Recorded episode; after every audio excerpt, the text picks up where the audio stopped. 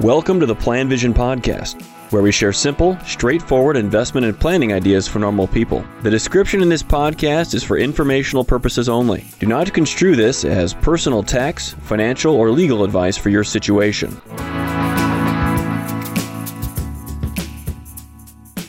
Hello, Mark Zoril, Plan Vision Podcast here. Another podcast that's driven by a recent interaction with more than one client. This is for those people that have good plans that are evaluating a decision, a plan where they've arrived financially. Or even for some of those that are pretty close, they're kind of striving to get there. I'm going to provide a tip or a ploy that you can use to help you make a decision between some options you can't quite figure out. Got a good plan and you know it.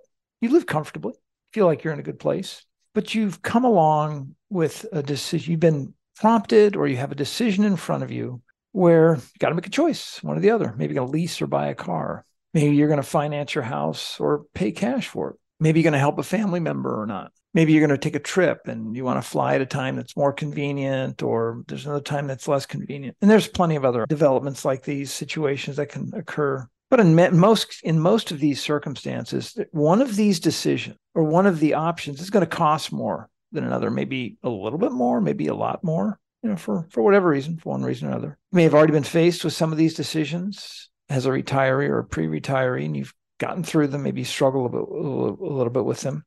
Sometimes these decisions we make without even thinking about it. It's just we make the decision and move on because those in those cases maybe the dollar differences are just so so small.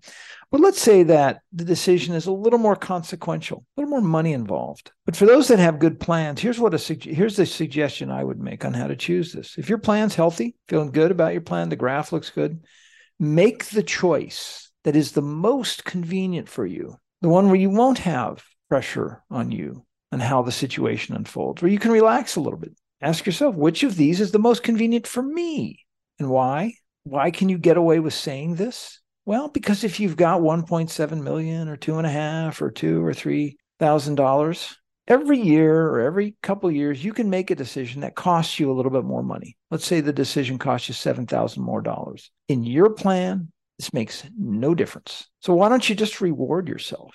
Enjoy it. I would even say, even for you, this is this is tip money. Hard to believe. Yeah, you actually have kind of big tip money. You've earned it. You can throw your money around a little bit if it allows you to enjoy your life a little bit more. So just ask yourself, what's going to be more convenient for me? And that may help you make the decision. Thank you for listening to the Plan Vision Podcast. Let us know if you have any questions or comments on the topics covered.